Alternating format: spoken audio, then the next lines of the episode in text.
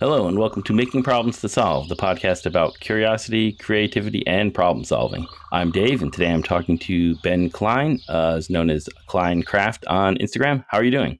Oh, very good. How are you doing, Dave? Oh, I'm great. Thanks a lot for uh, for talking to me today. So, you mentioned this uh, in our pre-show chat, and I noticed it um, on Instagram. Paul Mayette posted that today is the seventh anniversary of Making It 100, and that's where we met. Yeah, yeah, that was a fun time out in Boston. It was one of my uh, first kind of maker events, and uh, yeah, I remember we we met up there in person, and then we got talking. And um, I currently live in uh, Worcester, um, but uh, you know, kind of noticed that we both uh, grew up in the same town in New York. Yeah, yeah, yeah. That was uh, pretty funny that I drove all the way to Boston to meet people uh, that either grew up in my town or you know were makers in the local area. So it was kind of funny. Yeah, yeah, funny. And uh, shout out to uh, Paul Mayette and uh, Northeast Makers Group.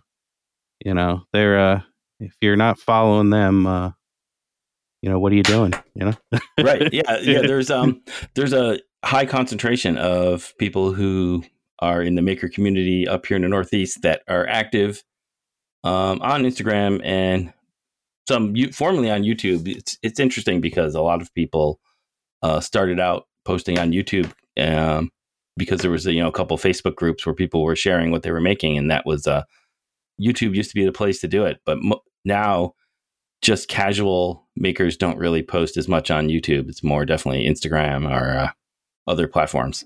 Yeah, yeah. Actually, I was uh, I was I met with uh, Paul last weekend and we were talking about you know with the northeast maker group he he covers you know maine you know your typical new england states but he goes to new york and he says he goes all the way down to like some parts of pennsylvania and new jersey. So anybody in that area you know he kind of concentrates as the as a group and lets everybody know about like you know maker events and you know and all that kind of stuff. Yep. Yeah paul has been a great a supporter of the community uh as long as I've uh, known about uh you know about online makers for sure. Yeah, funny funny story. We were going back and forth on uh, Instagram. There's a pretty infamous picture of uh, Paul Mayette and Jimmy DiResta standing next to each other, wearing uh, hats that say Mayette, you know his last name, and uh, it just I took that picture. Yeah, that's a great coincidence. yeah, it was just funny. He just you know I happened to be standing there, and he came. Uh, can you can you take a picture of me and Jimmy? I'm like, yeah, not a problem. And then I know, you know, that picture's been making the rounds and, and stuff like that. So it's just funny how things kind of come full circle and stuff, you know? Yeah, for sure. I mean, that was the, again, making it 100 was the first time I met other people who were in the online maker community in person. And, you know, again, it's kind of funny. It's like I had to drive, you know, three hours away to meet people who, you know, live in my local area and also were actively doing the same thing. Um, yeah, it's funny. So yes, you know, you said it was your first maker event also, but yeah, it's kind of, uh, you know, brings me to one of my, you know, typical questions is how did you get started making stuff? Um, well, I've always been fairly handy. Um, when I was in high school, um, you know, middle school, high school, I tended to gravitate to a lot of like your shop classes. Um, I wouldn't say I was a great student, um you know things like your basic stuff like math and spelling and things like that i wasn't the greatest at but more abstract things like art and like home even like home ec and and you know technology classes shop classes and things like that i tend to lean that way um and then uh, my professional life i led led more towards public service with um you know i was on the fire department um out you know where you are and uh I got involved in some, you know, law enforcement activity stuff and things like that. Um, and then just kind of found making as a like a good de-stressor, you know, just something sure. that's kind of you know get in your head, work on a project, you know, figure out the problem. Um, and initially, for me, it was a very um, solitary thing. You know, it was just something that I did. Um, and then um, later in life, I found uh, here in Worcester uh, Technocopia, which is a makerspace, a nonprofit makerspace out here in uh, Worcester, and uh, you know, being able to make things with other people and bounce ideas off of other people, um, that's really where kind of the whole journey took took off for me and got getting involved in social media. Um, I'm a huge consumer of YouTube. You know, that's what led to you know the making it. You know, I knew those guys from you know making it guys from YouTube, and you know, there's oh, it'd be cool to meet these guys. You know, they're they're coming all out this way. So, and you know, it's 45 minutes from to Boston from where I am. You know, so right. Yeah. So, um, so yeah, um, it's kind of how I got how I got started, and um, you know, lately, um, you know, my maker journey's been kind of crazy. I've I've done so many new things lately um, that we can you know we can get in and talk about. Cool. Yeah, I definitely saw there was a wide range of things you tried on your Instagram, and you know, again, like you said, you don't necessarily post every day, but definitely saw you were trying just about everything. Yeah, I mean, I consider myself a wood turner and a woodworker. Um, and then probably a subset from that, I do a little bit of leather work. Um, but I love trying new materials, new tools, new techniques. That's what really kind of gets me up in the morning to be like, oh, I'm going to try this new thing. Um, and, you know, problem solving and figuring out, you know, how do you work with this material or, you know, how does this tool work or, you know, things like that. Sure. Yeah, and you said you took a lot of shop classes in school, but you didn't.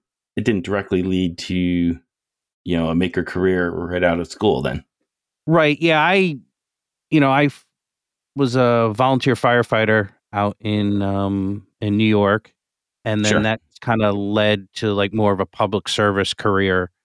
Um, and you know, I never looked at making as as part of a like a career um, obviously, you know, people say if I ever had it to do all over again, I probably would to went to art school and you know did something mm-hmm. different. Um, one of the things I um, did several years ago that I'm quite proud of is I actually took a lot of woodworking continuing ed classes down at uh, RISD, the Rhode Island School of Design. Oh, and cool. uh, that was uh, so that's why I consider I have my formal woodworking training.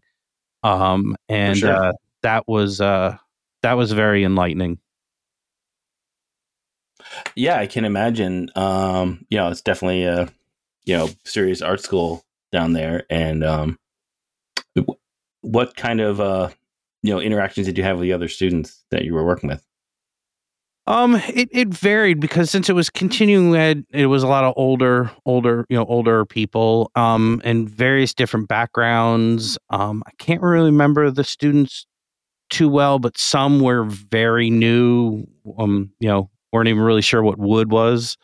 and then there was right. other people that you know I had a little bit of experience. Um, I always tell people, you know, I know how to use power tools. Then I went to RISD and took a class, and now I know how to properly use power tools.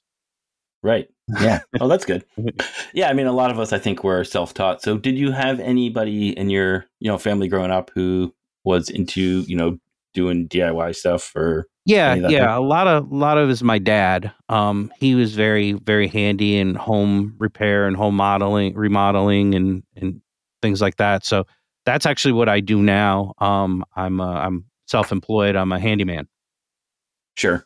Yeah. So that's always great experience. And again, that's pretty much you know how I learned basically what tools were and that you know the idea of figuring things out and fixing things and problem solving is I learned that you know from my dad. But again, we never really were making a lot of projects. Yeah, I I enjoy the handyman aspect of it too, is because like when I have clients call me, it's it's a lot of different things. You know, it's like you know if you're an electrician, you do that all the time. If you're a plumber, that's what you mm-hmm. do all the time. But with a handyman, I get a wide variety of problems that that come my way, and homeowners are looking for you know solutions and stuff and it's trying to figure out and a lot of times it's repairing something or fixing something. So you're not even installing mm-hmm. something new it's you know repair something that already exists. So it's the problem solving of how to you know figure out you know why did this problem start?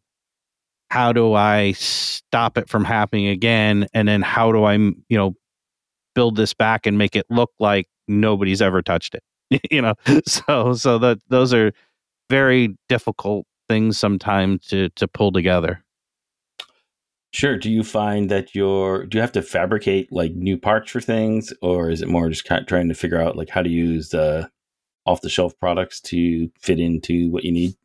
Um, more like that. It's more, you know, um, more professional products to um, either like weatherize something or or do different repairs. I don't do a lot of fabricating um, for that kind of stuff. Um, but yeah, it's more like on site um, you know, fixing of things. Sure. Um, how how long did it take you to develop those skills? I mean, was it just did you do that on purpose, or was it more of a just organic uh, process? Yeah, I've you know through my dad. Um, my dad's done some similar work. Um, so I always have him I can call. A lot of times when I when I'm working on something and I'm really not sure how to do something, I'll call him and say, you know, this is the problem I have. Here's some pictures. You know, what would you do? Um, my brother-in-law is in the business, um, you know, contracting and stuff. And then, um, you know, here at Technocopia, there's uh, a few members here that are contractors that I can reach out to and uh, just say, hey, listen, I got this issue. Sometimes it's, I'm not sure what to do. You know, what do you think? Or this is what I'm thinking. Am I heading in the right direction? Yeah, that's really great to have those uh, those resources available.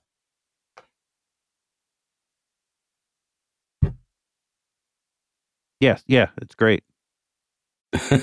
of course. Um, yeah, I usually have to uh, message uh, Lucas on uh, Instagram, Man Maiden MA. Oh yeah, yeah, yeah. Lucas is is north of me here. Him and uh, him and Dre are pretty cool. yeah, just uh, but he always he just knows uh, more about like what's what's out there, what uh, parts and solutions are available for things. You know, yeah, I can he, just go to Home Depot and look at every product, but he knows what's there.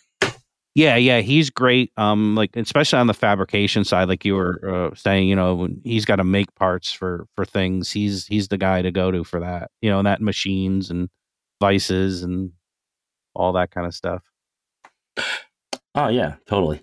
Um, so you said you you know we're thinking maybe you would have went to art school and i have developed this kind of theory with there's people who end up as makers uh, you know who just do all different kinds of problem solving um, you know think that art school probably is the right place for them and a lot of times maybe it's not because you know it's just it sounds like it's the right thing but it maybe doesn't you know they kind of like end up pushing you like you know you have to pick like oh am i going to be a sculptor or a painter or you know whatever but you know, yeah. you, try everything. yeah, I mean, I probably would have went to, like I said, like art school, um, you know, something in the woodworking realm, or or maybe some type of vocational school. You know, maybe mm-hmm. something more that in the you know one of the trades. You know, you know, electrician, plumber, or something like that.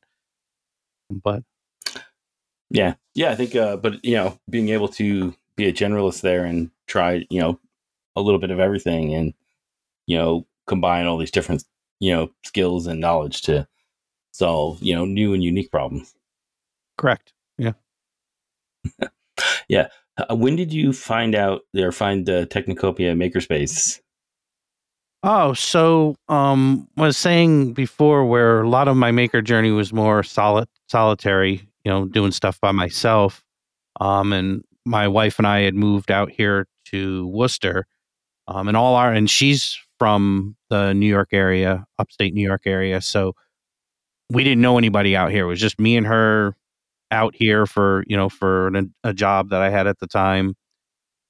And, um, you know, I was looking to have some social interaction and uh, somebody pointed out, uh, you know, look up for maker spaces and I found Technocopia, um, joined Technocopia in 2014 um, and then we went through a big transition over to the building that we're at now, the printers building. And I've been a member ever since. And I'm currently the woodshop steward. Okay. Yeah, that's pretty cool. Um, so I don't know if you're are you familiar with the makerspace in Troy, New York? I know it exists. I haven't had a chance to visit it. Okay. Yeah, I mean they're I think they did celebrate their 10th anniversary this summer. So that's a that's an interesting coincidence. Yeah, yeah. It's um. So we're actually um kind of a subset from. Uh, you're familiar with Artisans Asylum in Boston? Yes.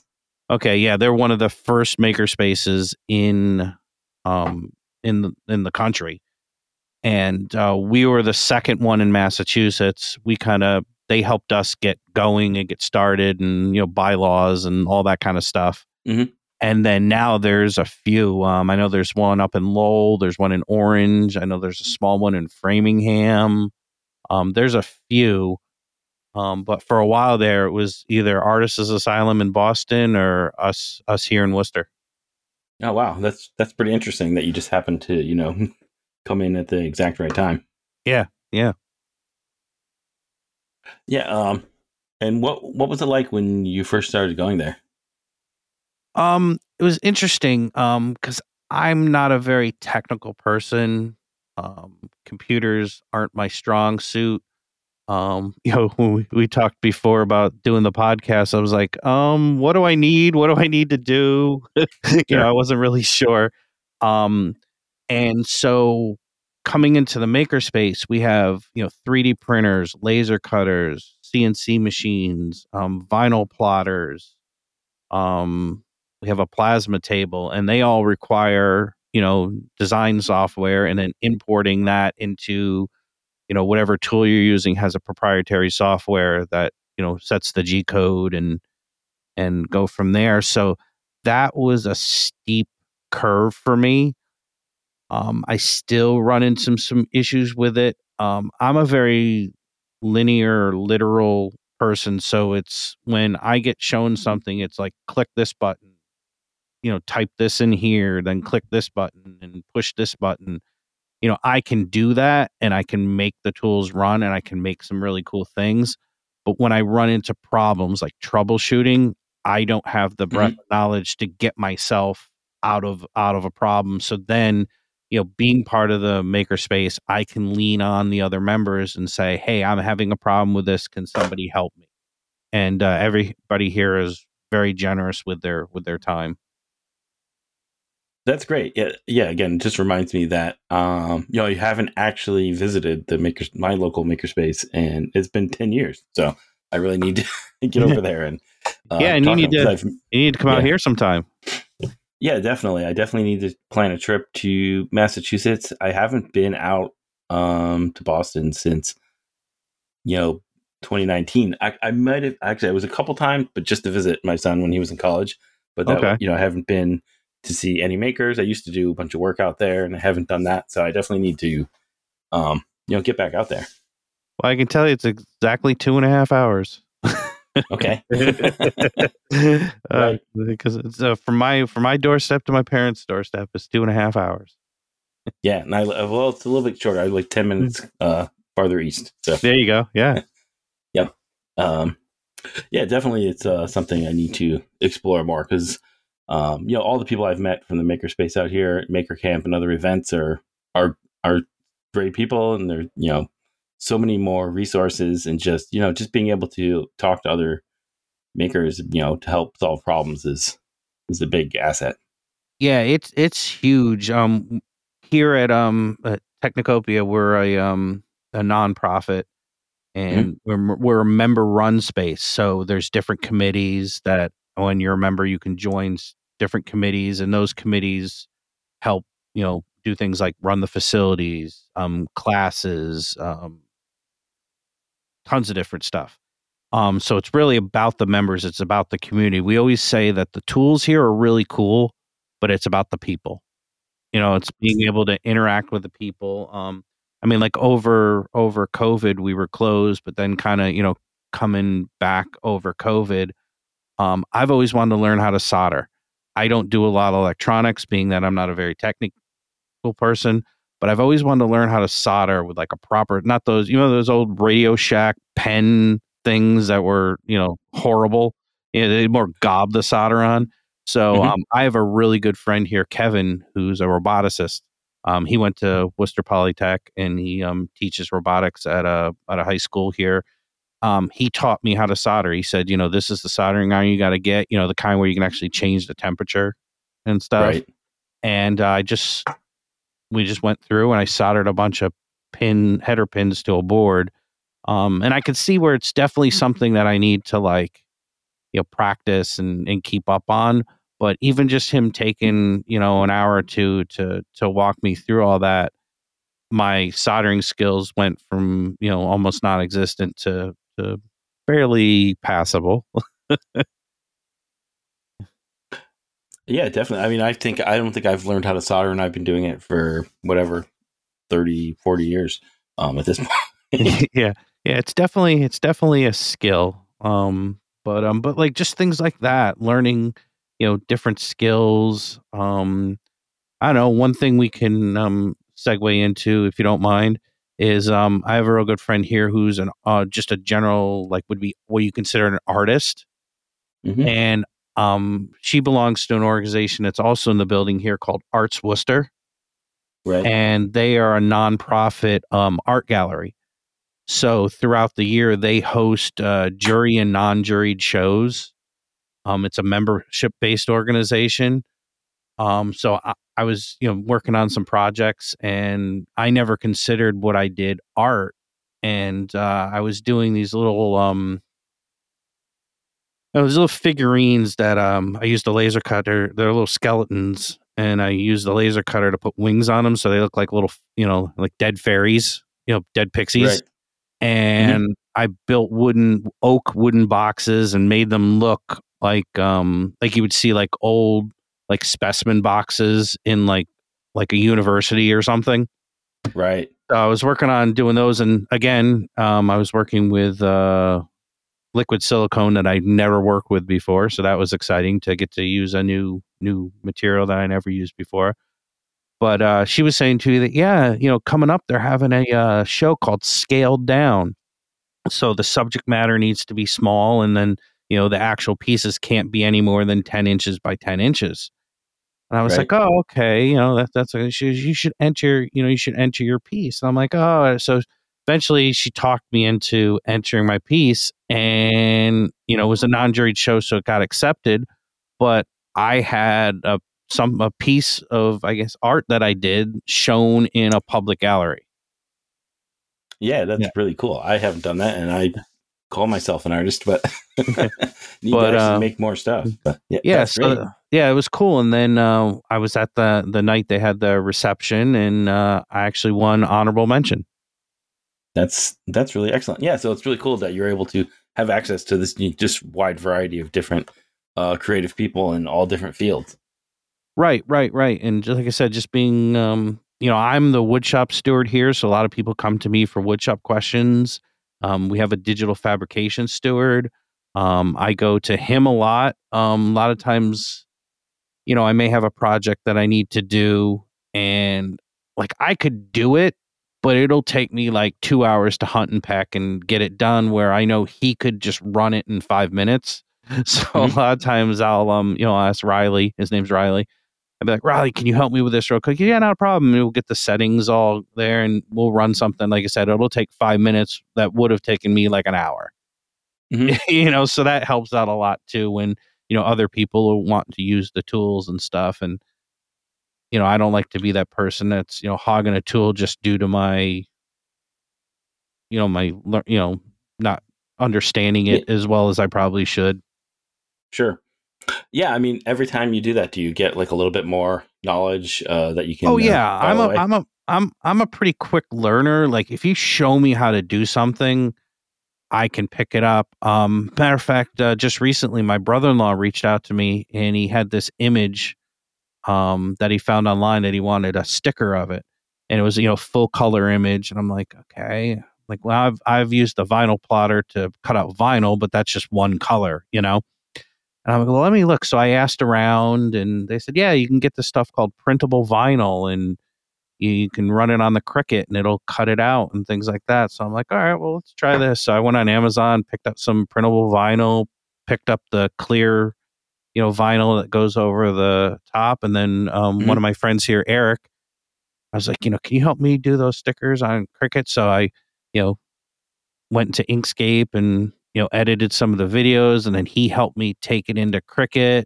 and you know get it all set up and you've got to put a like a mask behind it so that when it um registers in the Cricut it know you know it knows where to where to cut. Um but like i had like three i think we did one design um and we had some issues with the pressure that the knife was cutting the stickers out so we did it again and then the third and the third time we did it but my second image i actually did it with him standing there you know and a couple times i was like okay i know what i need to do but i don't know where it is on the screen. And he was like oh it's just right, right. up here you know so then the second time i did it you know with him watching over my shoulder and now i feel confident that if i needed to do it again i could i could figure it out and do it. You know i, I picked that stuff up pretty quickly.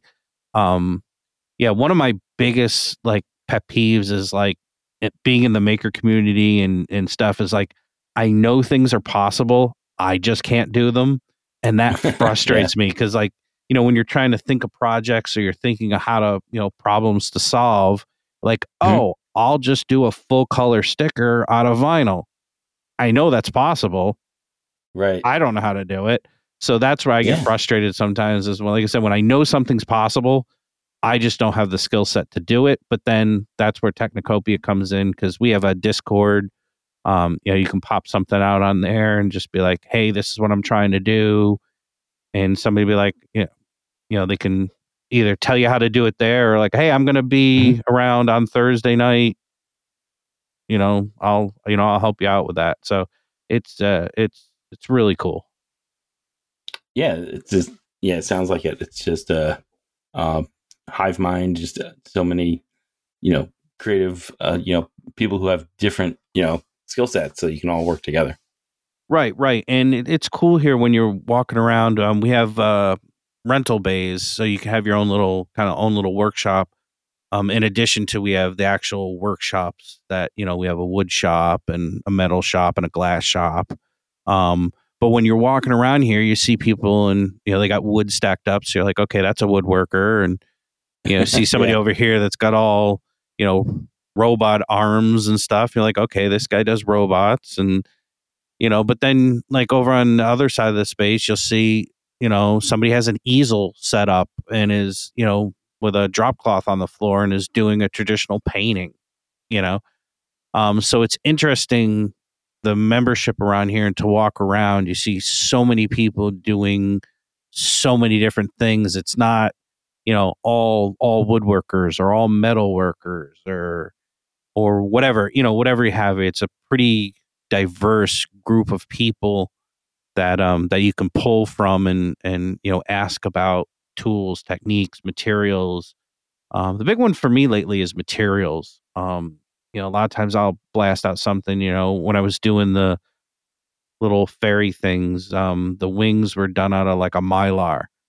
Um, and, okay. Uh, you know, and uh, um, Eric, my friend here, he was like, "Oh, I have these sheets of mylar. Do you want to try these? See how these go on the laser?" I'm like, "Yeah, I'll try that out." You know, so sometimes we'll you know swap materials, um, you know, and just kind of help problem solve when it comes to the materials and techniques.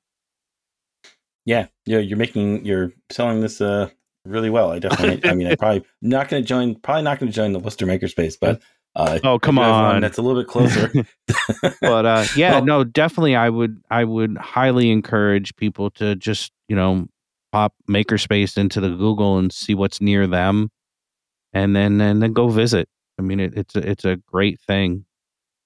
Yeah, yeah, for sure. I know not everybody has uh, you know, it's quite as you know sophisticated makerspace right in their local area. They're definitely more located, you know, where near universities, near other, co- you know, technical yeah, well, colleges, that's the thing. near. Yeah, that's the cities, funny yeah. thing too about makerspace is it's the the terminology is is kind of evolved. Um, you know, a lot of libraries now have what they call a makerspace, mm-hmm. but it's more like we have the tools. You know, you tell us what you want us to make, and we'll push the buttons. You know, kind of thing. But they right. call those makerspaces. Um, yeah. And then you have, you know, a lot of universities will have, you know, a building or a section that they call makerspace, but it's more for the students. Mm-hmm. Yeah. You know, and then, um, you know, we're more of a traditional sense of makerspace where it's, you know, nonprofit, you know, you know community shop that people can can join up to um and then but even that you know um you know we're a fairly large makerspace uh has a lot of tools and stuff um you know there's other maker spaces that aren't as large and they tend to gravitate one area maybe it's more techy or maybe it's more you know blacksmithing or, or something like that so um Mhm. so yeah i encourage people to look it up but also keep an open mind that you know the the term makerspace is used very loosely nowadays Yeah, definitely. Yeah, there's um someone I'm hoping to talk to who actually works with libraries and building makerspaces there. And those even just if you look at library makerspaces, like you said, some of them they just have machines available and you can give them a file and they'll, you know, print it out on their 3D printer or whatever. But um, you know, some of them do actually have stuff that's, you know, available for, you know, you to use yourself. Um, some libraries even just have a library of tools that you can take home. Um, so there's a cool. yeah. Cool. Yeah, so there's actually yeah, like actual libraries where they, you know, have traditional books and stuff that have tool libraries, but there's also other like just community organizations that are a tool library where they actually, you know, will have classes, teach people how to use tools and uh, you know, loan tools out. So, Yeah, and that's the thing too is there are some for-profit maker spaces. Um, we Mhm. were organized as a nonprofit, so we're you know we're a five hundred one c three, um, which allows us to um, you know participate in some grant funding and and different things like that. So you know, kind of the places have different missions, and you know I would assume that the ones that are privately funded you know whoever's privately funding them probably has some sort of influence on you know the direction that that space is taking um but yeah yeah, definitely could be. I think that um for longevity and uh, you know, building community, I think nonprofit is probably the way to go based on two examples that I've seen. That's it. but yeah um yeah it's just you know like anything it's it's it's difficult um i know we, um one of your previous guests that's a good friend of mine here um john Grassy from brune island originals Yeah. um he works with um nonprofit um theaters and and, and things like that and it's you know it's never enough money never enough time never enough people you know Yeah. um but uh but yeah it's uh you know the community gets behind it and like like we were saying before it's it's less about the tools and more about the community and the people Yeah, yeah, and I think that's a you know, a big theme of pretty much everything I do on this show, you know, and talk to people about Maker Camp and other, you know, ways to get, you know, in touch with, you know, whatever whoever your local or regional uh, group of makers is. So, and Makerspace is just another way to do that. Yeah i got a paul mayette's trying to get me over to uh to maker camp the only problem with maker camp is that it's the weekend of my wed- it's always the weekend of my wedding anniversary Yeah, so it's kind of a I hard it's uh, sell perfect to celebrate. uh, Yes. right at Maker Camp. yeah so it's kind of kind of hard for you know tell my wife i'm going to leave her and go spend a weekend with a bunch of people in the woods versus her Yeah. kind of a hard sell Oh well, she could come too. It's for everyone, not just for. maybe maybe i can Not maybe i can sell maybe i'll just tell her we're going camping and then just leave it at that Yeah. don't tell her Well, I anything mean, else the- just say we're going camping Are there any any sorts of crafts she might be interested in? We got sewing, blacksmithing, welding.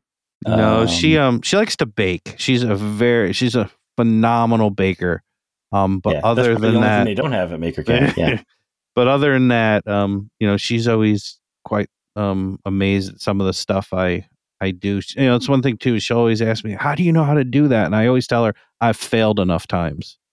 right. Yeah, I don't or I didn't know how to do that until yeah, I I was it. like, I don't know how to do that, but apparently now I do. You know, but yeah, I I tell people that all the time. I mean, I've been making stuff for for a few, so few decades now, and I always tell people it's it's more about you know ex- embracing those failures and you know learning to pivot.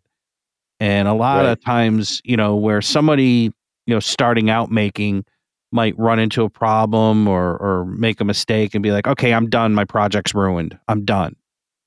You know, Right. but over time you learn, okay, well, how do we pivot? You know, how does how does that flaw become a feature?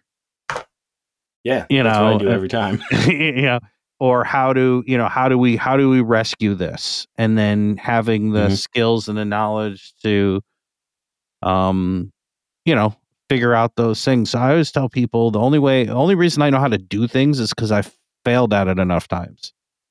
Right. Yeah, I mean that's and basically being curious and you know willing to try new things. You know, because once you once you learn the first skill, then you realize that you have that ability to figure things out. So the next time, um, Yeah, and a lot of know, times it you just can- builds on the previous experience. Yeah. Yeah, a lot of times you can piggyback things off of each other where you you know you try something and you're like, oh, this is a lot like blank, you know, and and, and draw from those experiences. Um, but every once in a while, there's things where you try something, you're just, I am not good at this. you know, you just try Yeah. something and you're just so. But then that's a helpful too because you learn, okay, when you're trying to work on a project, you're trying to decide how you want to complete it. I'm going to steer away from, say, metalworking because I am just not good at that. You know, so having that knowledge though to steer your project in different directions, trying to avoid some of those pitfalls. You know, I just yeah. recently, I just recently uh, did some welding on, uh, you know, a project that uh, may or may not be coming your way soon Oh, really? so uh yeah oh, yeah we just did the uh you and i did the uh the logo swap and right. uh your i made your uh, logo out of oak and then it's got a metal frame around it and i did some mig welding and i never really did some mig welding i'm well i would say i did more grinding than i did welding but we'll, we'll call it Mhm. welding and uh that was the first time i'd done that and that's you know just recently here so Oh, that's great. Were you able to do that at the makerspace? yeah yeah having access to the tools at the makerspace having people that i can you know ask how you know how would i go what settings do i need um and then it just said let's you know literally pull the trigger and see what happens here Right. Yeah, because I mean, it's just uh, MIG welding is gives you that option that it's you know it's not hard to get started, and grinding is always an option, and it's not hard to get more metal if you mess up the first one. So and yeah matter of fact uh you know some of the corners on the um on your logo piece were a little less than desirable so i just threw more weld in there and ground some more so i was like hey that Right. works yep, you can get a do over for sure. yeah Um, definite do-over Yeah, yeah, that's great. Yeah, so you did bring up the uh the Maker Collab logo swap, um, the project, or I guess uh, I don't know what you'd call it, challenge contest. Yeah, challenge contest, which you know, again, in lately, like I was saying in my uh lately, I've been doing a lot of new things. I haven't participated in any of the maker contests or maker collabs or anything like that. So when you uh when you reached out and asked if you wanted to do it, I was like, yeah, that sounds like fun. And I just Right. jumped in, jumped in both feet and uh and uh and ran with it. But again, like I said, recently the, the my maker journey's story has just been trying new things. Yeah, it's great. Um, it was funny too because when I saw that the um the prompt for this challenge was to like reimagine someone's logo, I thought that that would be funny to make a joke about people who have uh, saw blades in their logo, um, and because that's uh, my main uh, making thing is to make dumb jokes. Hmm. uh, so you reached out, and I, you know, I think I can't remember out, what I was said, but I yeah I saw that and I reached out and I was like I think I said something like you rang or you called. it's like yeah, because my yeah. logo's a saw blade at the top, the log at the bottom with the banner right. across the thing. So you're like, yeah, it's like anybody have a saw blade in their logo? And I was like, you rang. Yeah, so I think Yeah. uh, being, you know, having you reach out with someone who I knew already, um, made it, I think, a little less, um, less intimidating. So, uh, yeah, I would totally agree you- with that. Yeah, Yeah, cool.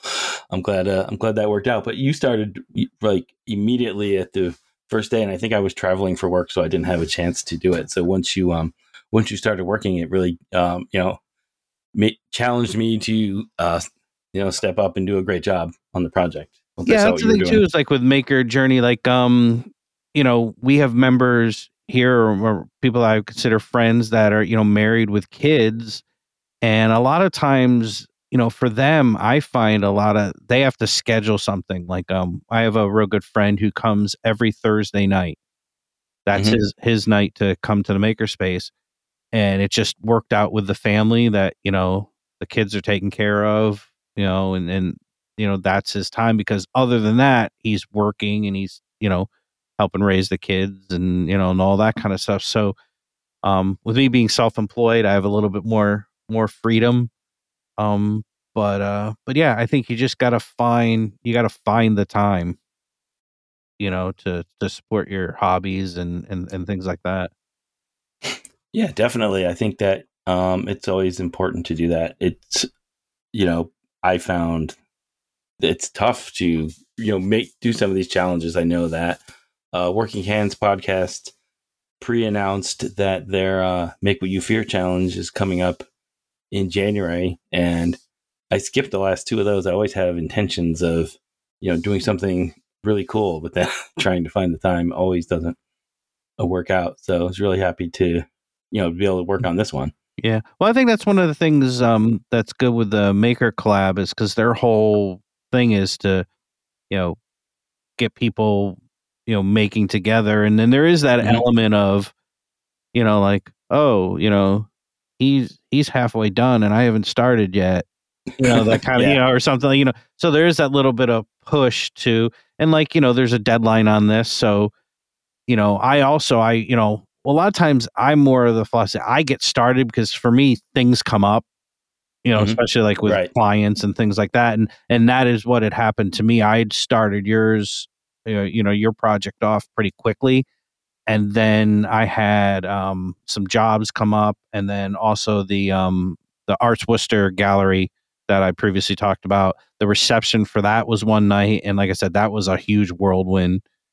Um, so I knew that there was a certain part of the month that I was just going to be not available.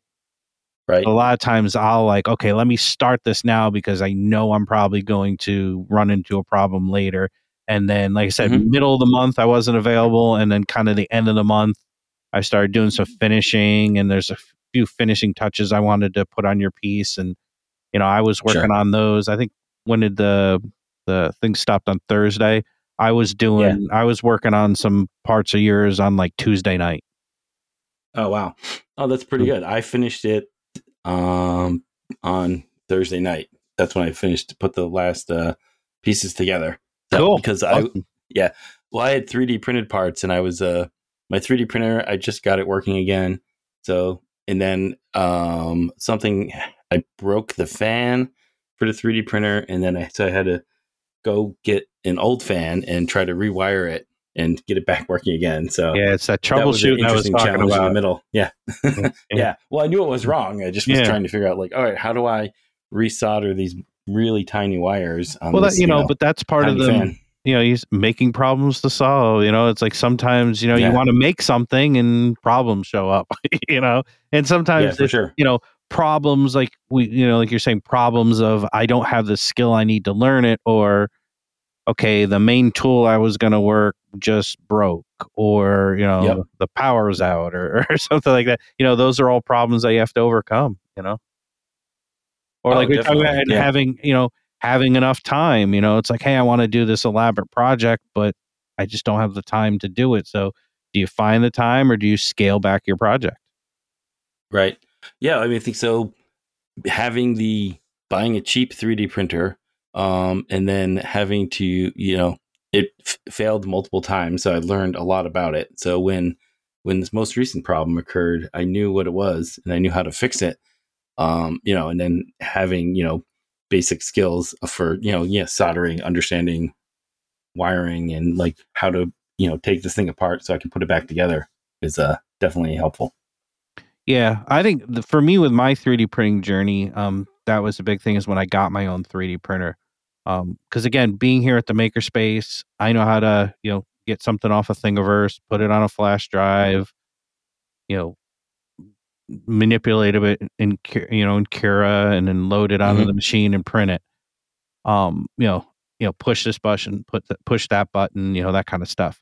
Um, but when I bought my own printer, that you know, when you get those budget printers, they come in, you know, some assembly required, you know, Of course. and uh, you know, so building it myself, understanding what all the parts were, and then also, you know, having it home and being able to play with, you know, the nozzle temperature and the bed temperature and and things like that. You know, the one thing at the makerspace, um, with a lot of the tools, since you know there's so many people wanting to use the tools, it's really you got to kind of have your file ready to go.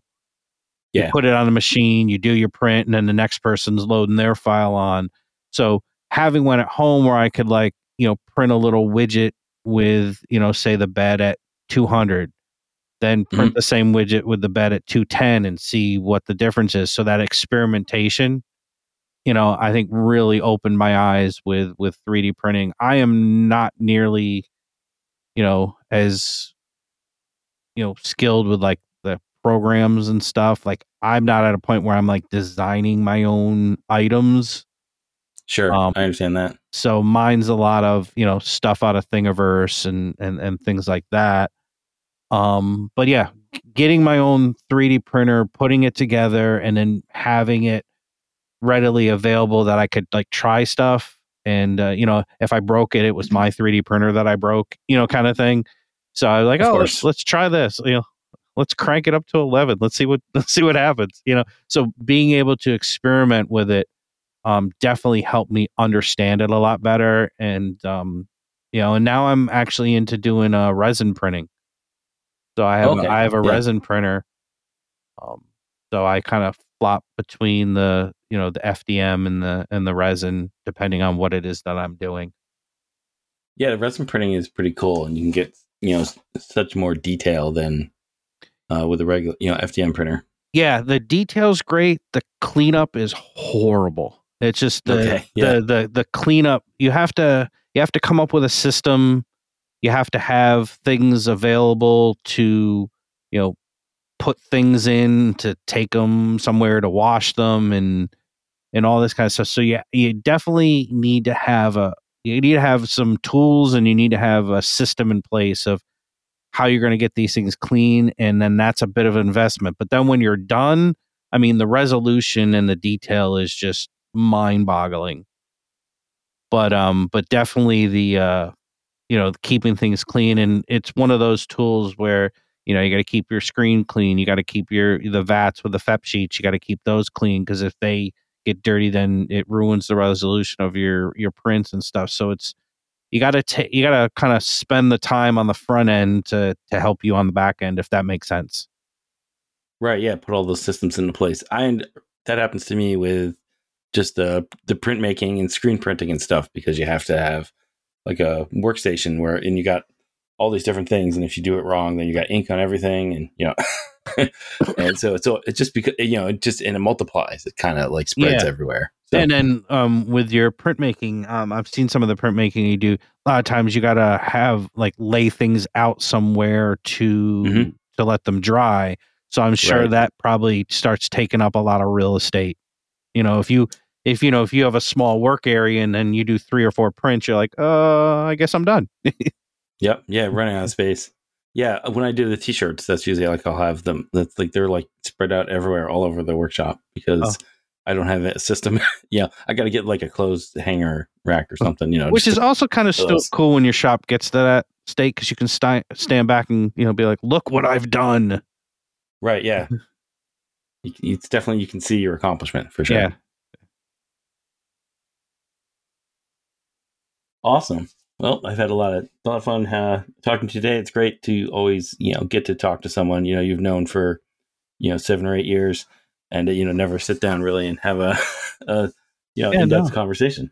yeah it's it's it's interesting to um you know with the maker community and everybody's so willing to help that you know you see people at maker events um but like i said i met you seven years ago today in person Right. and then you know we've been you know pretty friendly over long you know over you know the internet and you know on instagram and you know, I know I could ask you a question, you could ask me a question if you had a question about something, mm-hmm. and of course, you know, um, you know, you consider somebody a friend, but you know, we we talk online and we met seven years ago, but that I I just I find that cool, you know. Yeah. Yep. Yeah. It's definitely a unique, uh, I think, property of uh, of this online community. Cool. Cool. And I know you had some stuff you wanted to uh, to talk about here. So yeah. So a couple a couple things that we already kind of touched on is um you know online is the uh, Northeast Makers Group that's run by Paul Miette. Um, if you're not um, subscribed to them or following them, um, I would highly recommend doing that. Um, also, uh, Technocopia. Um, it's T E C H N O C O P I A dot org. Um, we're just celebrated our 10 year anniversary. We uh, and we're doing on GoFundMe. It's uh, 10k for 10 years. So if uh, you know the end of the year where you're looking for charitable giving or something, um, you know, you, on Instagram you can go into a bio and uh, click on the GoFundMe link. Um, if you're able to donate, that would be great. Um, let's see what else. Uh, with Technocopia, every Thursday night we have an open house, and op- we call it Open Hack. Um, it's um, seven to nine every Thursday night. So we have people come by to see the place, get a tour.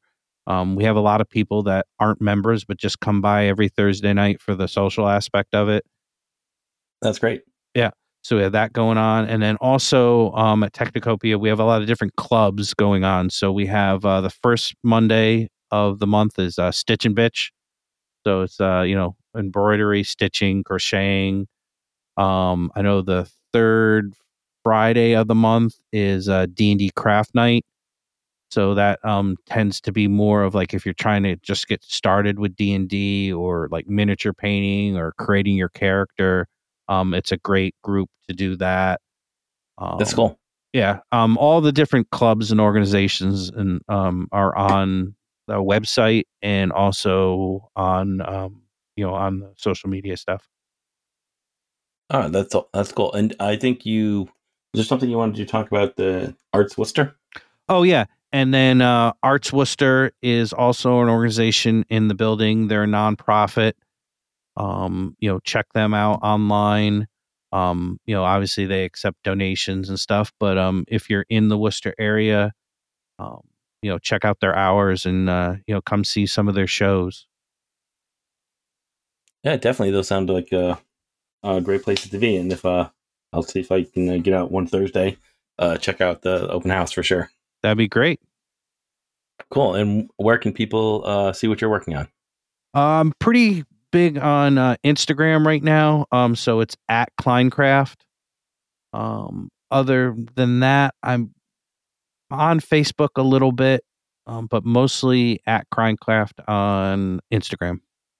Hey, everybody, I just wanted to jump on here and mention that voting for the Maker Collab logo swap, which Ben and myself participated in, is live now from December 5th to 8th. Uh, you can go to themakercollab.com slash vote and vote for your favorite. Uh, ben and I's project is number four. Thanks a lot. Uh, and I want to take a second to uh, thank the patrons over at Patreon who help make the show happen, uh, especially my top patrons, Ed Johns, Brian Callahan, and Sean Beckner. If you want to support the show and get access to that after show where we have a little bit more conversation with our guests, you can go to patreon.com slash making problems to solve. You can follow the show on Instagram at making problems to solve. And you can see what I'm doing on Instagram over at Dave Bauer Art. Uh, thanks a lot for talking to me today, Ben. Hey, no problem. Thank you. It's been great.